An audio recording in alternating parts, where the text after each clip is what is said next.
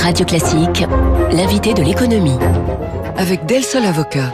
Del Sol Avocat, donnez toutes les chances à votre entreprise. Alors, qu'est-ce que le prestige dans l'univers des grandes écoles? Eh bien, cela passe par une revue. Polytechnique n'en avait pas. C'est maintenant chose faite. Ça s'appelle cette revue Polytechnique Insights et on en parle avec euh, le président de l'école Polytechnique. Bonjour Eric Labaille. Bonjour. Merci d'être avec nous ce matin. Vous êtes promotion 83 de l'X, euh, premier président de Polytechnique venu du privé. Vous avez derrière vous une longue carrière chez McKinsey. Euh, vous êtes aussi un fin connaisseur hein, du monde des grandes écoles françaises puisque vous avez siégé par le passé au conseil d'administration de Télécom Paris, de l'ESSEC, de Sciences Po. Il y a deux ans, donc, vous avez eu l'honneur de prendre la présidence de l'Institut Polytechnique, c'est-à-dire la réunion de cinq grandes écoles, hein, dont Polytechnique est la plus célèbre. Vous allez nous en parler, mais l'actu pour vous, c'est donc le lancement de cette revue en ligne, Polytechnique Insights, les aperçus de Polytechnique.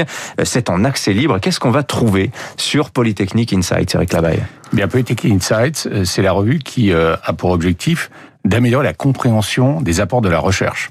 Euh, on a une très très forte recherche et aujourd'hui, euh, les aspects scientifiques, l'innovation, eh bien, apportent des éclairages sur les grands enjeux mondiaux, euh, que ce soit l'énergie, le climat, l'intelligence artificielle. Et donc, dans Polytechnic Insights, les chercheurs de l'Institut Polytechnique et plus largement la communauté scientifique française, eh bien, va apporter des faits, euh, des analyses scientifiques, de la rigueur pour donner des éclairages au grand public, aux étudiants, aux dirigeants sur euh, sur les grands enjeux mondiaux. Alors quel va être le rythme de renouvellement des publications? Puisque pour le moment vous êtes 100% en ligne, hein. il n'y a pas encore de revue Polytechnique Insights papier. Euh, non, et pour le moment l'objectif est de rester en ligne, mais par contre d'avoir une, une, une, newsletter, en fait une revue tous les 15 jours qui est sur lequel on peut s'abonner, qui vous apporte les 10-15 idées euh, ou en tout cas papier, hmm. euh, qui vont être qui vont être produits tous les 15 jours sur des sujets très différents.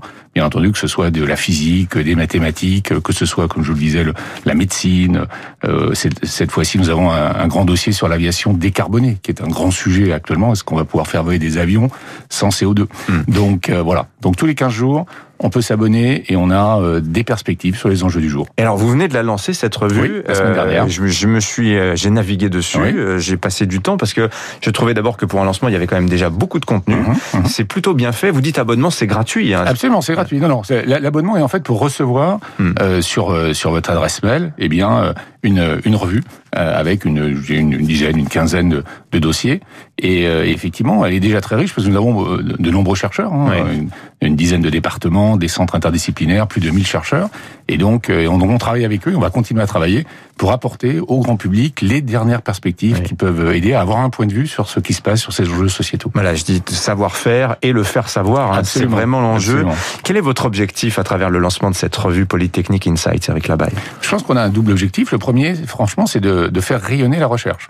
Euh, je pense que la, la recherche même française, globalement, est de très grande qualité. Par contre, elle est moins connue souvent que euh, bah, des recherches d'autres pays qui, eux, ont depuis 100 ans. Euh, si vous prenez deux analogies, la Harvard Business Review, la MIT Technology Review, qui est donc du, du grand institut de technologie de, de Cambridge, eh bien, ils ont 100 ans d'existence. Donc depuis 100 ans, euh, ils, ont, voilà, ils, ont, l'habitude, exactement, en 1899, ils ont l'habitude de, de, vulgariser, en gros, les avancées scientifiques. Euh, à nous maintenant de le faire, puisqu'on a une recherche de grande qualité. Eh bien, on va aider à vulgariser ces, euh, ces, ces, ces, dernières avancées. Et puis, ça aussi permet de faire rayonner l'Institut Polytechnique de Paris, comme vous l'avez rappelé, hein, qui est l'association de cinq grandes écoles avec plus de 1000 étudiants. Et donc, euh, une meilleure visibilité nous permettra euh, bah, d'attirer euh, toujours les meilleurs étudiants et les meilleurs chercheurs. Ouais, il y a une dimension de prestige parce que c'est vrai, quand on regarde par le passé, on entrait à Polytechnique, on se posait pas trop de questions. Mhm. C'était le prestige avant tout. Aujourd'hui, vous voilà en concurrence avec le monde entier. C'est un marché aujourd'hui, l'enseignement supérieur, l'enseignement des grandes écoles. Et c'est aussi pour cela hein, que, que vous, vous, vous, lancez cette revue. C'est du soft power quelque part. Bah, c'est en fait faire euh, se faire connaître euh, et donc euh, s'assurer que l'Institut Polytechnique de Paris, les valeurs associées, la qualité de l'enseignement, la qualité de la recherche, de l'innovation, qui a encore besoin de se faire connaître, ça paraît stupéfiant de, dans des oreilles françaises bien évidemment, mais au niveau international, ah, Polytechnique n'est pas assez connu? non, on, on, peut toujours faire mieux. C'est, c'est, il est clair que c'est pas pour le, je dirais, la connaissance en France est tout à fait là. Dans le monde entier, j'en parlais d'ailleurs récemment avec des anciens de l'école polytechnique qui sont aux quatre coins du monde. Eh bien, on a encore, on a encore un potentiel pour se faire connaître et se faire connaître justement comme l'Institut Polytechnique avec nos cinq écoles. Alors, l'Institut Polytechnique, je reviens dessus, effectivement, tout le monde connaît l'X, connaît le Polytechnique, l'Institut Polytechnique un peu moins. Je le disais, c'est cette réunion de cinq mhm. grandes écoles, une histoire un petit peu compliquée, puisque vous étiez rattaché à l'Université de Saclay, vous vous êtes séparés, et donc mhm. maintenant, ces cinq grandes écoles, euh, le classement de Shanghai doit être publié cette année. Est-ce que vous pensez que cette réunion va vous permettre de grimper dans les classements internationaux? Et puis, euh, cette question toute simple, réunir cinq grandes écoles, c'est une fusion, est-ce que ça prend? Alors, euh, c'est pour le moment, on a un projet commun, et donc euh, je dirais que oui, puisque nous avons euh, euh, d'abord nous avons des valeurs partagées. Ça qui est toujours important, puisqu'on a des valeurs euh, depuis 200, 250 ans, des valeurs d'excellence, des valeurs de sélectivité, de recherche, d'innovation, proximité avec les entreprises. Et donc, quand vous avez des valeurs partagées, c'est déjà plus facile de faire des choses ensemble.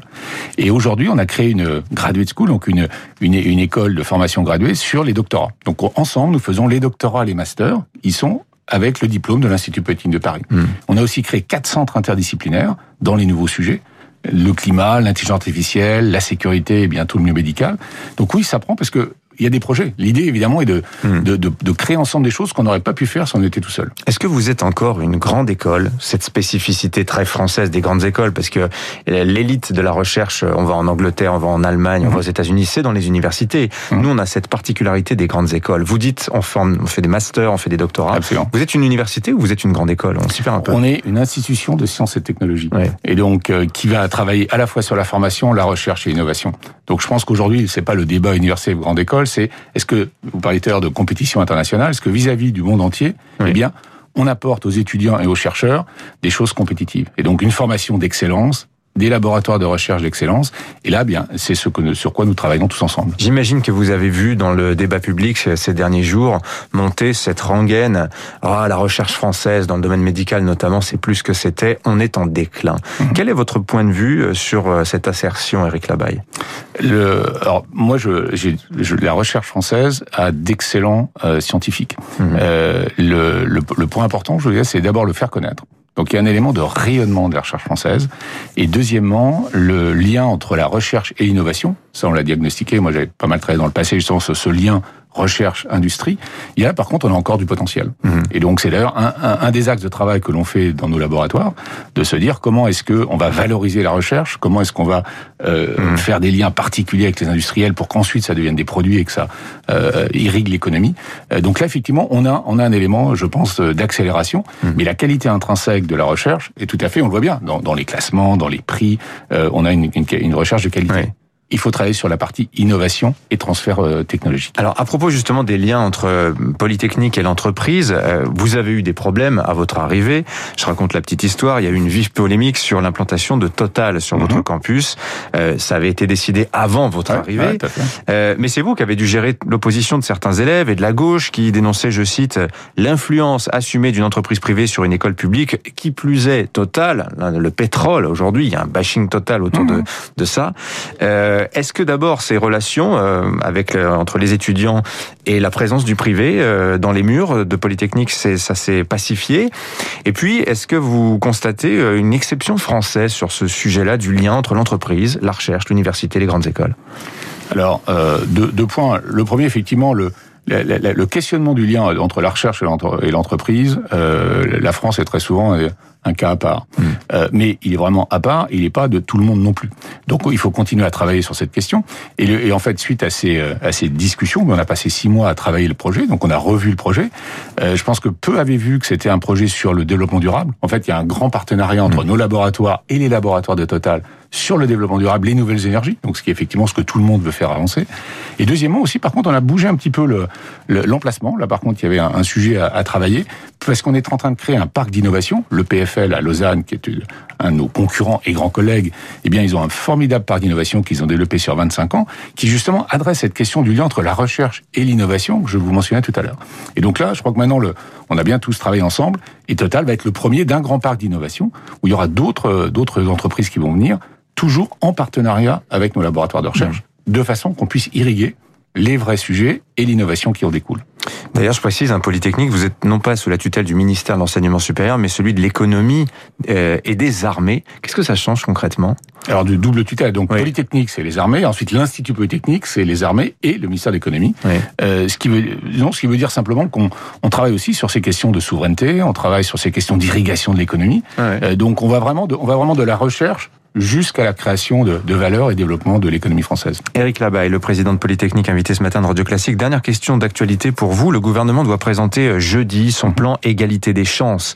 Euh, c'est ce plan, alors qui ne prévoit plus aujourd'hui la suppression de l'ENA, mais l'exécutif euh, souhaite développer des circuits d'accès spéciaux aux grandes écoles avec des classes préparatoires égalité des chances. Des places réservées aux élèves modestes dans les concours de la haute fonction publique. Il pourrait même avoir droit à un concours aménagé, voire pas de concours du tout à l'entrée de certaines écoles. HEC, euh, Normal Sup ont annoncé qu'ils allaient prendre des mesures en ce sens. Est-ce le cas aujourd'hui de Polytechnique? Alors, j'avais remis au ministre, hein, Frédéric Vidal et Florence Parly, un rapport il y a un an, justement pour améliorer la diversité sociale à l'école polytechnique. Mmh. Donc nous avons un, travail, nous avons dix initiatives. De nouveau, c'est une somme de choses qui vont faire qu'on va améliorer. Donc c'est un de nos objectifs, bien sûr.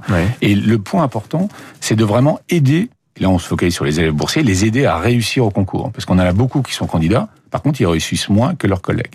Et on s'est rendu compte, en France, il y a des, des lycées, des internats qui ont les mêmes résultats pour les boursiers et les non-boursiers. Simplement, ils ont une attention aux élèves, un tutorat, mentorat, euh, des internats ouverts 24 heures sur 24, etc., etc. Et donc aujourd'hui, on a un plan d'action pour s'assurer que les candidats vont pouvoir réussir. Hmm. Donc on travaille sur les amener à leur réussite. Le problème étant, euh, pardonnez-moi ce que je vais dire n'est pas politiquement correct, c'est que le curseur placé par le gouvernement, il se situe pas forcément seulement au niveau des boursiers, mais hmm. l'idée c'est de privilégier certains territoires, les zones d'éducation prioritaire, etc. Euh, je veux dire, est-ce que c'est une vraie bonne idée ou bien on n'est pas là en train d'assister à une sorte de nivellement par le bas nuisible finalement à la recherche et euh, au prestige des grandes écoles françaises Là-dessus, tout dépend comment vous, vous, le travaillez. Nous, on le travaille aussi. On a actuellement 600 polytechniciens qui vont dans les territoires, les différents territoires, des différents collèges et lycées, mmh. pour euh, en fait montrer, stimuler à des jeunes qui sont peut-être assez loin de la science, parce qu'ils n'ont pas été dans le bon collège, dans le bon lycée.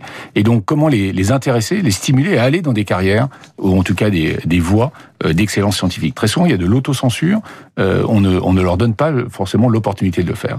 Donc, nous, l'idée, c'est vraiment de les aider à se diriger. Donc là, c'est pas du tout du nivellement par le bas si on les si on les oriente dans cette direction, mais plutôt des opportunités créées pour eux. Ensuite, il va falloir aussi les aider à réussir. Donc mmh. c'est la somme des deux en fait. Les euh, étudiants, tuteurs et mentors. Hein, Exactement. C'est un axe majeur de nos travaux pour justement répondre à ce, ce défi. Le président de l'école polytechnique, Éric Labaye, invité ce matin de Radio Classique pour euh, le lancement, je vous le rappelle, de Polytechnique Insights. Vous tapez ça sur votre moteur de recherche, vous allez tomber dessus tout de suite, vous allez voir, c'est extrêmement riche, extrêmement intéressant, tous les 15 jours. Donc merci Absolument. Éric Labaye d'être venu nous voir, invité ce matin de Radio Classique. 7h25.